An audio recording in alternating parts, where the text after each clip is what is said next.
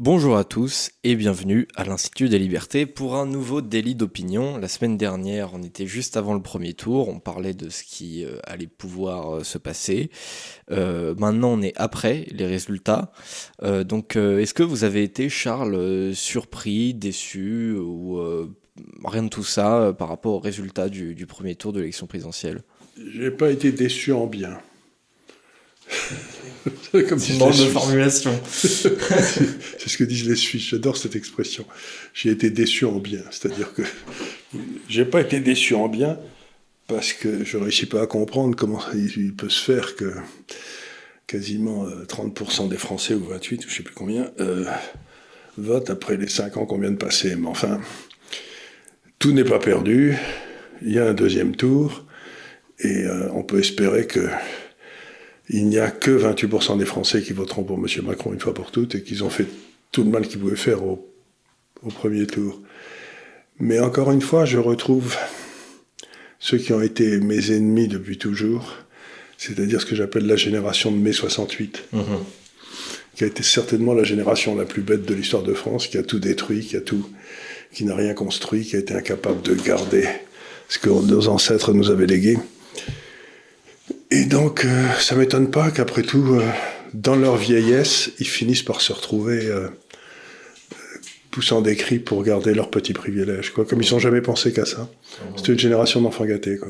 Bah, vous voyez, on a un petit peu le même problème parce que les, les deux seules tranches générationnelles qui veulent voter Macron plus que Marine Le Pen, c'est les 18-24 ans et c'est les plus de 65 ans, donc les retraités. Donc c'est les deux tranches en gros d'inactifs, d'un côté les, les, étudiants, de l'autre côté les retraités, et tous ceux qui sont euh, les actifs, tous ceux qui, qui, qui font le, le, pays actuellement, eh ben ils voudraient voter euh, majoritairement euh, Marine Le Pen, et selon les sondages, elle gagnerait sans les mains à 55-56%. S'il y avait que tous, tous les gens entre 25 et 65 ans qui votaient. Donc il, faut il faut mettre le vote à 25 ans.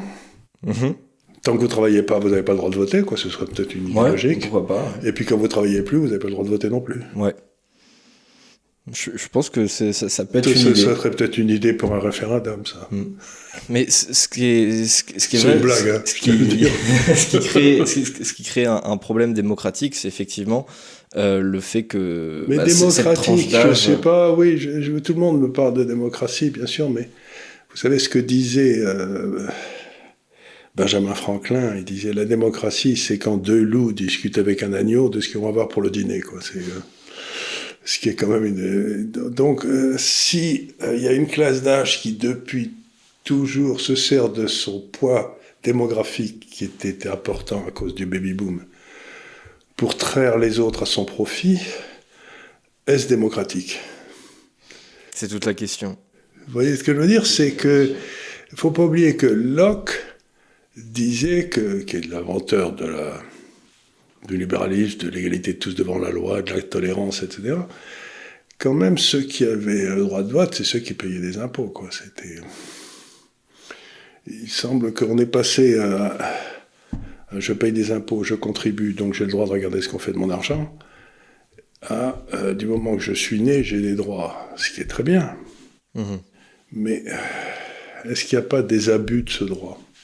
Bah, je, crois, et je, crois qu'en plus les, politiques publiques vont un petit peu dans ce sens. J'avais vu un, graphique qui montrait que à partir de 2014 environ, euh, c'est à ce moment-là que le, le, le, niveau de vie euh, des retraités a dépassé le niveau de vie de, de la moyenne des actifs. Et c'était le niveau de vie, encore une fois, de la génération des baby-boomers. Exactement, c'est à partir de, de, de ce moment-là qu'ils sont arrivés à peu près à la, à la retraite. Et dans quelques années, dans, dans une dizaine d'années globalement, le niveau de vie des retraités devrait passer largement en dessous euh, de la moyenne du niveau de vie des, des, inactifs. Donc une fois que la vague des boomers euh, sera passée, euh, que, que, qui seront plus là, et eh ben le niveau de vie des, des nouveaux retraités qui ont aujourd'hui 50 ans, ils se sont octroyés des droits à la retraite, etc. Quand et, et, ce qu'il y a de plus étonnant, c'est qu'ils ne sont pas, ils se sont pas octroyés sur leur travail à eux, ce qui aurait été logique, mais ils se sont octroyés sur le, le travail dont ils attendent que leurs enfants et leurs petits-enfants le fassent. C'est-à-dire, ils ont emprunté pour pouvoir vivre noblement, et cette dette sera payée par leurs enfants et leurs petits-enfants. Donc, il y a quand même quelque chose de là, de peut-être démocratique, mais de profondément injuste. Et ce que répondait Franklin Roosevelt à ce genre de choses, c'était euh, donc la démocratie, c'est les deux loups qui discutent avec l'agneau pour savoir ce qu'il y aura à dîner. Et il disait la République, c'est quand l'agneau est lourdement armé. Et donc. C'est pas mal. oui, ben oui, c'est ça. Donc, si vous voulez, comment les générations qui se font avoir sont-ils lourdement armés? Ben, Je le vois, moi, dans ma vie, euh, en me promenant dans tous les pays du monde comme j'ai tendance à le faire. On voit des Français partout. C'est-à-dire que ceux sur lesquels les retraités d'aujourd'hui comptaient pour payer leur grasse retraite, ils sont tous, ils sont tous barrés à Londres, à Miami, à Hong Kong, à Dubaï. Ils ne travaillent plus en France. Ouais.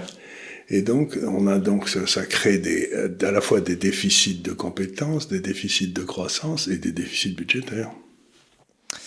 Alors pour revenir sur une analyse un peu plus terre à terre euh, des résultats, euh, quels enseignements, selon vous, on doit tirer de, ces résultats? Ben, Si vous voulez, le premier enseignement, c'est que dans le fond, comme je l'ai dit souvent, une nation, c'est une volonté de vivre ensemble. Hein. Mais aujourd'hui, si vous regardez les résultats des, élections, vous avez à peu près 22-23% euh, qui vont aux gens qui vivent dans les campagnes, ceux que dans la France périphérique, comme le dirait Christophe Guilly, puis vous avez euh, peut-être 25-26 qui vont à ceux qui vivent dans les villes, les retraités, les boomers, etc. Et puis vous avez 22-23% qui viennent dans les banlieues. Donc là, je distingue trois groupes démographiques complètement différents et dont on n'a pas l'impression qu'ils aient envie de vivre ensemble. Mhm. Donc moi, en tant que citoyen français, je suis très inquiet parce que c'est la première fois que je vois une distinction qui est faite euh, ville, campagne, banlieue, et ces gens-là, euh, si j'ose dire, comme l'avait dit l'ancien ministre de l'Intérieur, on a vécu côte à côte et maintenant, on va, à un moment, on va passer face à face. Et, c'est. Euh, et dans un truc de face à face, il me semble que ceux qui vont le prendre le plus dans la tête, c'est les gars des villes. Mhm. possible. Parce que les gars dans les campagnes, bon, ben. C'est facile à défendre, si j'ose dire. Euh, les gars dans les banlieues, euh, c'est difficile à attaquer. Mais les gars, les troisièmes, euh, ils, sont là comme des. C'est shooting in a barrel, comme disent les Anglais, c'est-à-dire tirer un coup de fusil sur un poisson. Quoi. Et c'est vrai que même s'il y a euh, depuis un bout de temps maintenant des disparités sociologiques entre ces, ces, ces trois milieux, il n'y avait pas de telle disparité électorale. Euh, si on regarde les, les présidentielles, ne serait-ce que qui, y a une vingtaine d'années, euh, euh, ou même les élections pour la mairie de Paris, des, des choses comme ça, il y avait un clivage gauche-droite qu'on retrouvait dans l'ensemble du territoire. Il n'y avait pas de, de telle disparité euh, géo. Mais non, ça veut dire qu'il y a les gens dans les banlieues, ne, quelque part, ne se reconnaissent pas français, mais ne veulent pas être virés. Donc ça a été probablement un vote contre Zemmour. Mmh donc, euh, qui a capturé Mélenchon, mais je ne sais pas si c'est un vote d'adhésion à Mélenchon ou un vote euh, anti-Zemmour. Euh, ouais, je pense que c'est beaucoup plus un vote de, de, de défiance euh, plutôt qu'un vote d'adhésion. D'ailleurs, dans, dans, certains, dans certains sondages, 50% apparemment du vote de Mélenchon s'explique pas par une adhésion, mais par un vote utile. Oui, parce que toute la gauche s'est écroulée par ça. dans les campagnes, bon, c'est un vote de désespoir. Et dans les villes, c'est un vote égoïste donc, euh, si vous voulez, c'est difficile de créer une sauce qui permet à une nation de se relever si, dès le départ, elle est scindée en trois ou quatre. Euh, c'est, difficile. C'est, encore une fois, comme je le dis, euh, hélas, depuis un grand moment, tout ça, c'est du terreau de guerre civile. Quoi. Mmh ouais. Euh, et alors, euh, juste après les, résultats euh, de l'élection donc du, premier tour, vous avez écrit un, petit papier disponible sur le blog de l'Institut des libertés pour dire que vous alliez voter pour Marine Le Pen sans, sans aucune forme d'ambiguïté. Alors, comment, comment vous expliquez votre choix? Pourquoi vous appelez à voter pour, pour Marine Le Pen? Alors, euh, parce que euh, je crois que ça n'est pas simplement un phénomène français, mais un peu partout dans le monde, aux États-Unis euh, un peu partout, vous avez eu, en Europe bien sûr, à Bruxelles, un vote qui a été le, personnel dirigeant, le, pouvoir a été capturé par des gens qui ne, qui ne reconnaissent pas la nation, qui ne reconnaissent pas l'existence du pays, qui sont juste des, des gens hors sol. C'est ce que j'appelle les gens des bateaux. Et puis les gens des arbres, ils peuvent crever, tout le monde s'en fout. Et l'archétype du représentant de ces hommes hors sol, c'est notre président actuel. Et donc, la raison, je, ne sais pas si Marine Le Pen est compétente, et à la limite, je m'en fous. Parce que on m'a présenté Macron comme un homme extraordinairement compétent. Et en cinq ans, il a foutu la France complètement en l'air. Et on est à un point de déliquescence que je ne croyais pas possible. Donc ce que je dis, c'est, il y en a marre de ces gars qui, parce qu'ils ont fait des études soi-disant brillantes, on nous présente comme des génies, alors qu'ils ont juste une mémoire de cheval et aucun caractère. C'est, le, le caractéristique de gars qui a fait des brillantes études. Hein. Et euh, on dit votez pour lui parce que l'autre, euh, l'élève des chats, elle n'est pas intelligente. Mais justement, on n'a pas besoin d'intelligence, on a besoin de bon sens. Mhm. On a besoin de. Donc, il faut se débarrasser de cette classe, au sens marxiste du terme, qui traite la France à son profit depuis euh, les années Giscard. Et c'est ça dont on doit se débarrasser, parce que c'est elle qui a créé toutes ces difficultés.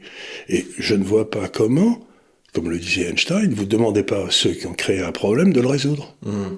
Donc je vire Macron, non pas parce qu'il est Macron, mais parce qu'il représente cette classe odieuse qui a trahi le pays. Donc les gens me disent, il faut protéger la France contre le danger fasciste, et je dis, il faut protéger la France contre la trahison. Donc, ou vous protégez contre le danger fasciste, ou vous, ou vous protégez contre la trahison. Mais moi, il me semble que la trahison, c'est tout à fait réel parce que ça fait 25 ans que ces gens-là nous trahissent. Alors que le danger fasciste, ça me fait plutôt rigoler, quoi. Mhm. Enfin, c'est pas que c'est pas que ça passe rigoler, mais il n'existe pas. C'est c'est une histoire de médias. Et le mhm. soir de l'élection, tous ces crétins sur sur euh, TF1 ou je sais pas quoi recommençaient à parler du danger fasciste. Mhm. Et il est à peu près certain que si Marine Le Pen arrivait au pouvoir, on verrait que qu'elle a une euh, je pense, une, une pratique de, de, de, la démocratie de la République beaucoup plus euh, démocrate en fait que, que ben elle, veut, elle veut par exemple faire le référendum d'initiative euh, citoyen. Bon, ben, c'est très bien, moi c'est tout, ce que je demande. Que, je, que le citoyen, le souverain, puisse à nouveau imposer l'ordre du jour. Tout à fait, pendant que Emmanuel Macron, lui, propose un septennat renouvelable, donc en fait il veut être là jusqu'en 2034, voire même plus. un septennat renouvelable compte tenu de ses immenses qualités. Mais enfin, euh, non, c'est pas... Donc, pour moi, aussi curieux que ça paraisse, ça va être un, vote, je vais, je vais oser une expression, des pétainistes de toujours contre les gaullistes de toujours. C'est-à-dire que les pétainistes disaient, bon, la France est quasiment foutue, mais on va essayer de la sauver, euh, de sauver les meubles, etc les gaullistes de l'époque disaient la France n'est pas foutue, elle se remet et elle se elle montera et c'est, il faut il faut qu'on continue à se battre. Bon ben là, si vous voulez, les pétainistes nous disent la France est foutue et vous remarquerez que Macron ne réussit pas à dire le mot France. Ce qui est extraordinaire, il ne réussit pas. Il dit toujours France et Europe, et souveraineté française et souveraineté européenne. Mais vous ne pouvez pas avoir deux souverains. Mm-hmm. C'est une imbécilité logique. Donc cet homme, comme je me tue à le dire, est un imbécile. Euh, Et un incompétent. Ce qui n'empêche qu'il a, il a fait des brillantes études. Euh, qu'est-ce que je voulais dire? Ah oui. Euh, alors que Marine Le Pen peut être perçue comme assez étatiste. Oui. Et que Macron, moins récemment, mais a pu être perçu comme plus libéral. Que, libéral, que elle. My foot, comme on dit. Mais alors justement, pourquoi accorder une préférence à l'étatiste face, face à l'autre? Parce que les, le paradoxe de Le Pen, c'est qu'elle veut que l'État revienne dans ses fonctions régalières, régaliennes, mhm. c'est-à-dire bah, que l'État fasse son boulot, je sais pas, dans les banlieues par exemple, et que alors que l'autre, euh, il, il, fait pas son boulot dans les fonctions régaliennes, mais par contre, il se, il se convainc qu'il est un grand investisseur et qu'il est le, patron d'une d'une start-up. Mhm. Mais s'il veut être le patron d'une start-up, mon Dieu, je ne l'empêche pas, dès qu'il aura pris sa retraite, de créer une start-up et, une voiture. Montre-nous tes talents, mon grand. Mais c'est pas, c'est pas si facile que ça. Donc, cet homme confond la gestion d'une nation avec la gestion d'un business. Et on le voit bien, il demande conseil à McKinsey. Mais ça n'a rien à voir. Hmm. Le, but de l'État, c'est pas de faire des profits. Le but de l'État, c'est de créer un système juridique qui est stable, qui permette à tout le monde d'être heureux, un système éducatif qui marche, un système d'hôpitaux qui marche. Euh, et donc, quelle que soit la façon dont ils arrivent, donc je suis absolument stupéfait de voir qu'on dit de l'une qu'elle est étatiste, parce que moi, dans ce cas-là, je suis étatiste aussi. Si j'ai été au pouvoir, la première chose que je ferais, c'est que je rétablirais les fonctions régaliennes, mais d'une façon féroce. Ouais. Et puis ensuite, je dirais, j'essaierai de liquider le reste, mais mmh. oui, c'est même là il n'y aura pas de rétablissement du reste si on ne rétablit pas d'abord les fonctions régaliennes. Ouais. Oui, je suis, je suis d'accord. Euh, et alors, plus globalement, selon vous, est-ce que elle a une chance de l'emporter? Ça dépendra beaucoup des 25% qui n'ont pas été votés. C'est-à-dire que moi, l'analyse que j'avais faite depuis un certain temps, c'est que je pensais que les gens, surtout dans les provinces là-bas, n'allaient pas voter en se disant j'en ai rien à foutre, c'est histoire, c'est que l'histoire de Parisiens, et au premier tour.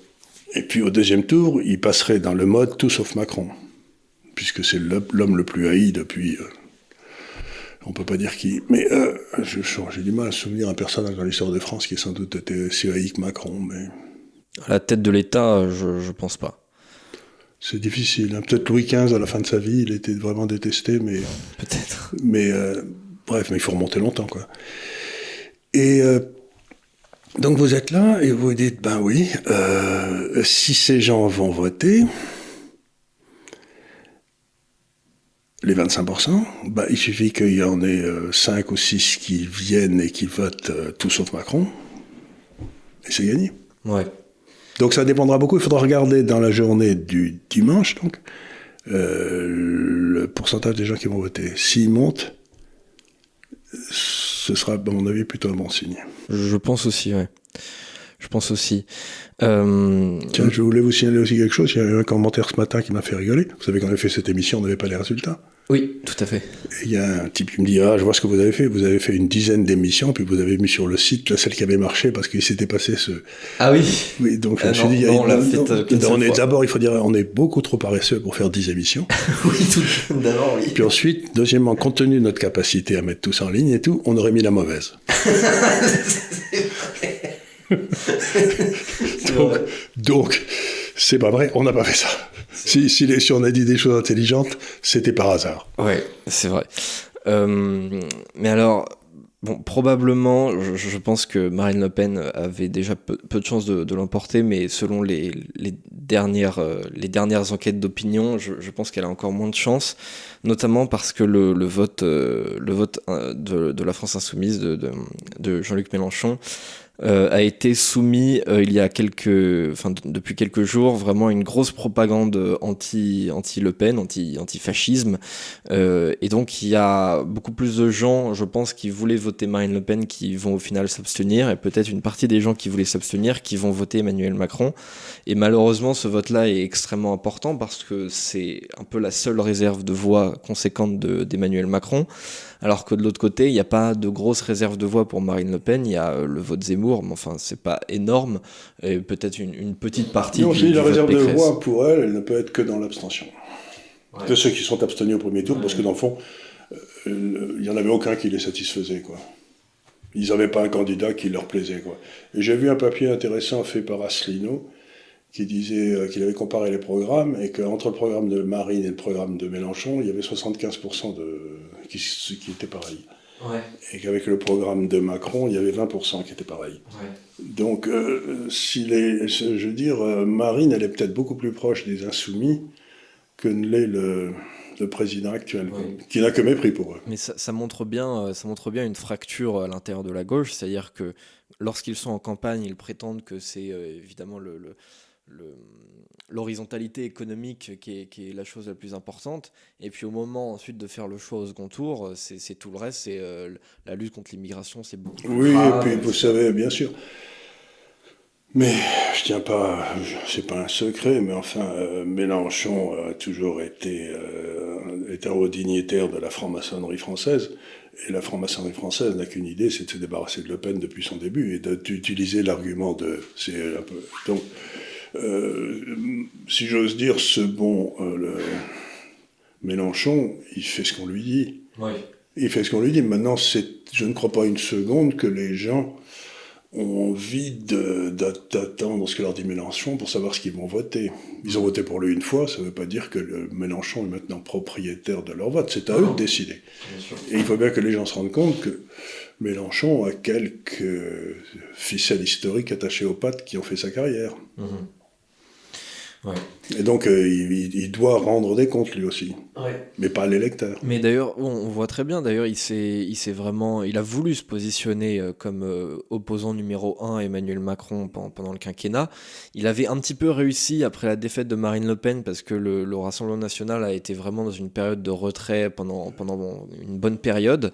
et du coup, c'était Mélenchon qui s'était un peu positionné comme opposant numéro 1. En plus de ça, il avait plus de parlementaires à l'Assemblée nationale, donc voilà.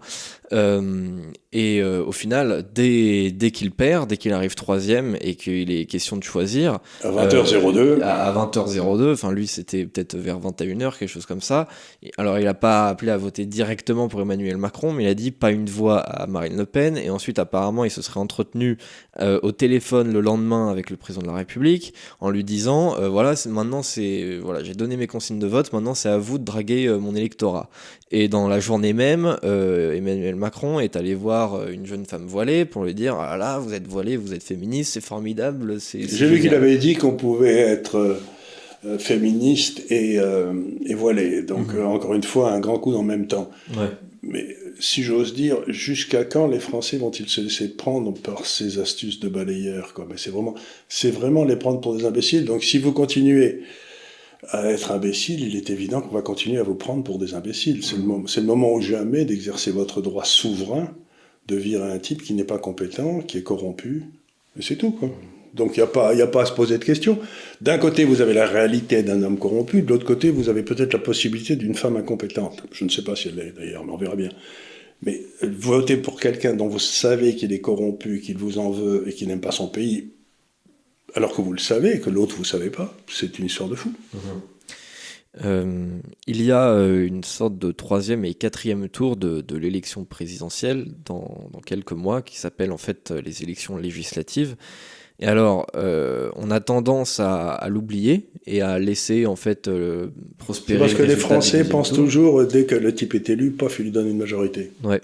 Mais alors, c'est pas arrivé depuis depuis la concordance du quinquennat et des législatives que quelqu'un soit réélu. Et donc euh, là, il n'y aura pas forcément la, même dynamique qu'en 2017. Non, mais si c'est Macron qui est réélu, vous aurez les deux tiers des, des républicains qui se précipiteront pour aller à la soupe. Donc euh, c'est très probable. Donc ça, on le voit déjà, quoi. C'est euh, tout à fait. Bah, c'était un petit peu le, marché qu'a voulu faire Nicolas Sarkozy. donc je ne sais pas si ça va marcher parce que alors ceux qui sont d'accord avec ce marché, ils ne l'expriment pas en public. Euh, puisque c'est pas encore le moment. Puis Nicolas Sarkozy, il a tellement trahi ce pays aussi. Oui, mais d'ailleurs. Euh, qu'il le fasse une fois de plus, ça ne me surprend qu'à moitié. Ouais, mais d'ailleurs, euh, l'électorat, euh, les républicains, n'est pas du tout d'accord et se sent parfaitement trahi par cette position de Nicolas Sarkozy, alors que d'habitude, sa, position, c'est vraiment parole d'évangile dans, dans, dans, ce milieu-là. Donc c'est plutôt, plutôt bon signe. C'est-à-dire que à peu près tous les mauvais sont déjà partis chez, chez Macron. Au moins, oh, il en reste encore. Il en reste quelques-uns. Mais justement, on va peut-être pouvoir s'en débarrasser enfin. Et alors, est-ce que de, l'autre côté, donc euh, du côté du Rassemblement national, est-ce qu'ils doivent. Euh, alors, c'est évidemment si Marine Le Pen perd, voilà, elle fait, je sais pas, 46-47%, euh, elle perd. Derrière, il y a les législatives. Macron n'a plus la même dynamique qu'en 2017, donc il y aura peut-être une volonté de blocage, d'ailleurs, des deux côtés. Il y a des tas de gens qui voteront à ce moment-là pour le papier, pour le parti de Philippe qui, nous refait, qui essaiera de nous refaire le coup, je suis tout beau, je suis tout neuf, je suis tout beau, je suis tout blanc. Donc il va présenter des gens partout, et euh, ils seront tout aussi macroniens que les précédents. Donc on va nous faire le deuxième coup de La République en marche, et c'est ça là, comment il s'appelle le papier, le, le, le euh, Horizon. Horizon, ben Horizon. on, va faire le... Euh, ce sera l'horizon bouché. Bon voilà, mais ils vont faire le même coup. On le voit arriver depuis tellement longtemps que c'est fatigant. Quoi. mais ils prennent tellement les gens pour des imbéciles. Ils ont peut-être raison, je sais pas. Est-ce que selon vous, en, termes de stratégie, le Rassemblement national doit jouer euh, tout seul ou est-ce qu'ils doivent essayer de faire des alliances euh, par, euh, par moment avec, avec par exemple Reconquête ou je, ben, sais pas ça, ça dépend un peu de Reconquête, mais je sais pas du tout. Je sais pas du tout. Moi, je suis pas dans ces cuisines politiciennes, mais je sais qu'un peu partout, Dans le temps, on avait des triangulaires. Donc il y avait les républicains, les socialistes et puis le FN.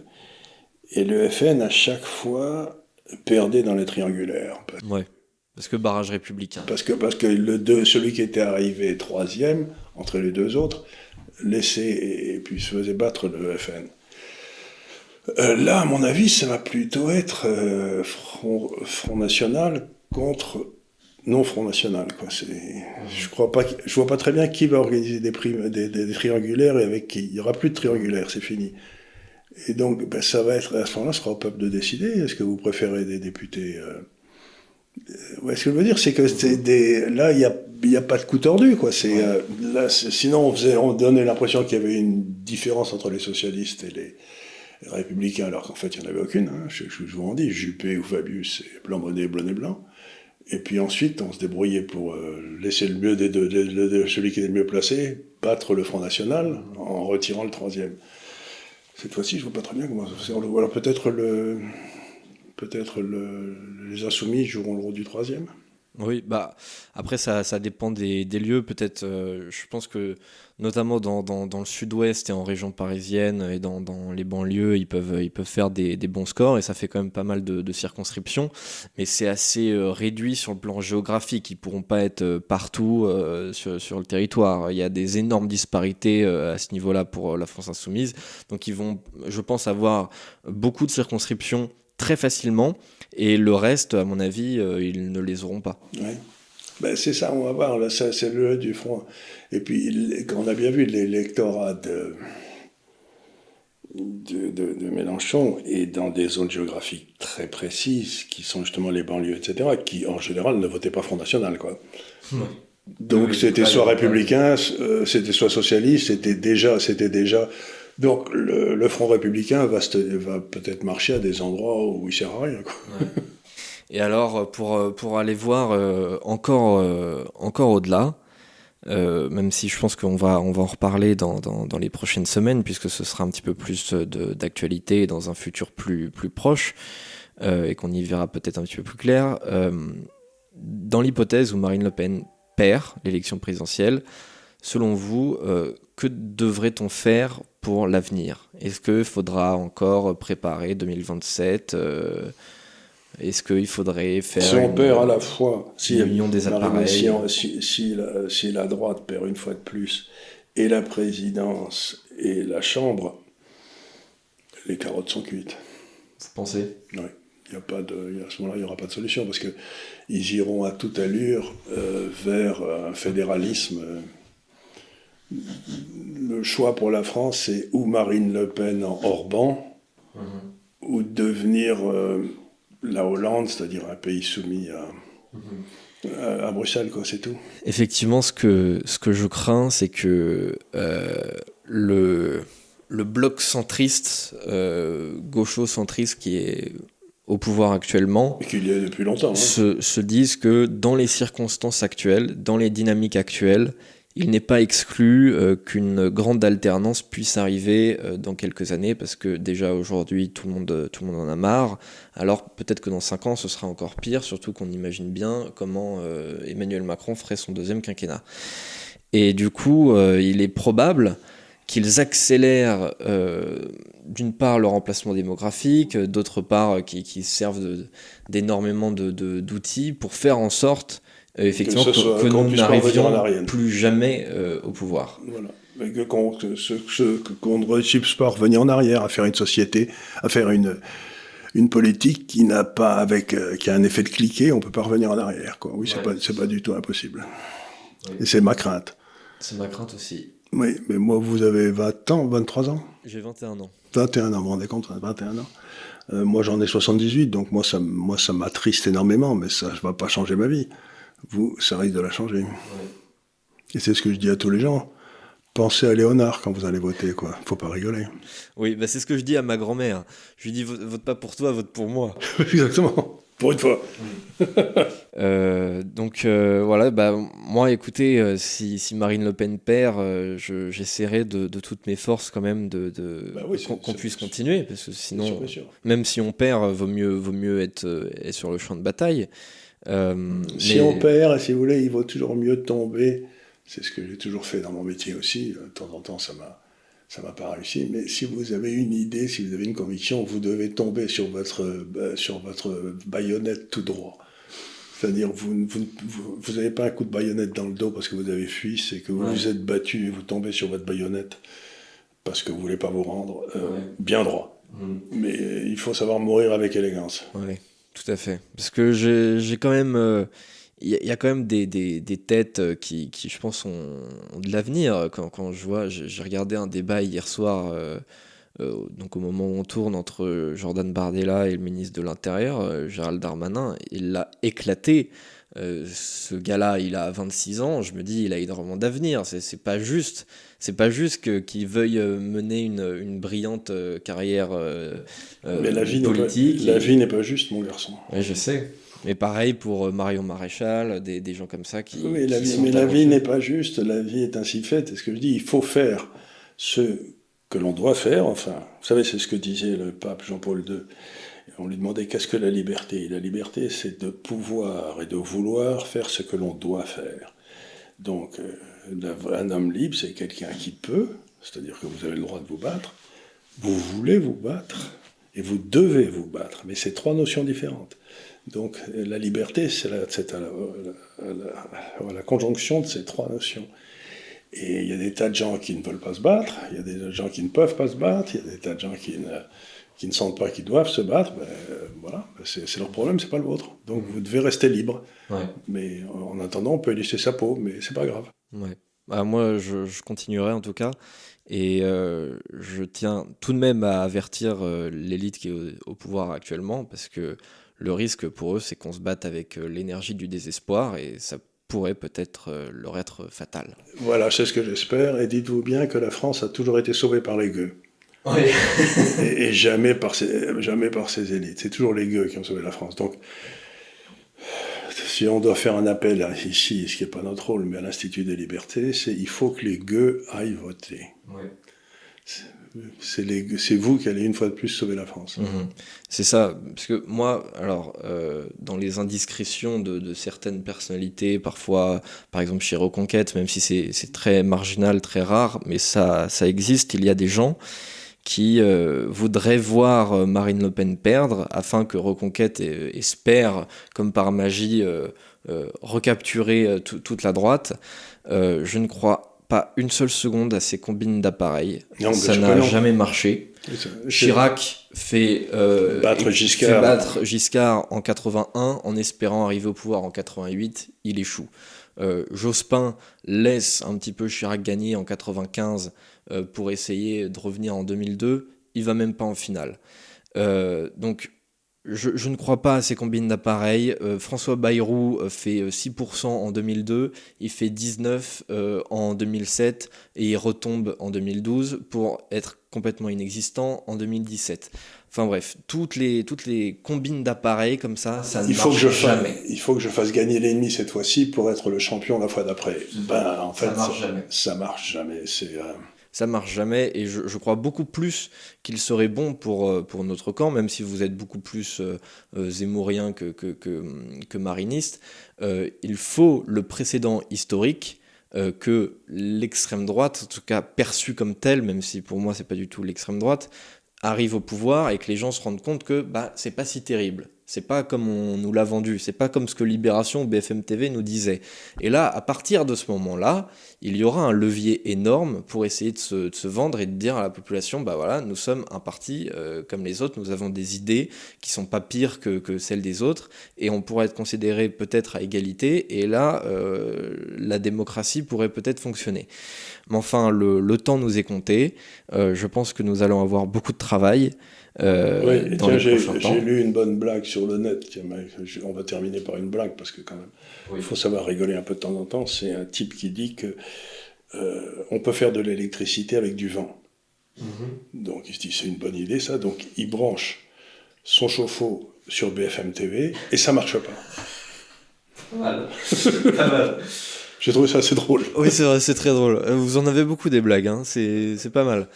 Euh, bah écoutez, Ça m'a fait rire. Euh, J'en ai terminé avec, euh, avec mes questions. Donc, euh, j'espère que vous avez été abreuvé de bonnes idées euh, lors de, de cette émission qui dure, ouais, pas, pas encore 40 minutes, 35. Non, mais l'idée de base, c'est gueux français, allez voter. C'est ça. Allez voter, bande de gueux.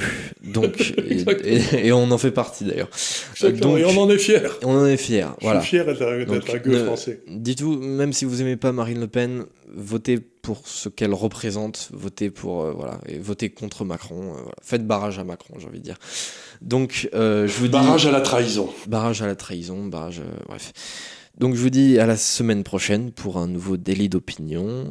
Je vous remercie pour avoir vu cette. Et il cette faut qu'on prenne du temps parce qu'on en a encore 4 ou 5 à faire au cas où on aurait dit on, on va en faire plusieurs. Voilà, il faut- On ne mettre que sur le Là, on est, que au quatrième, on est au quatrième tournage déjà, donc euh, faut, faut qu'on avance.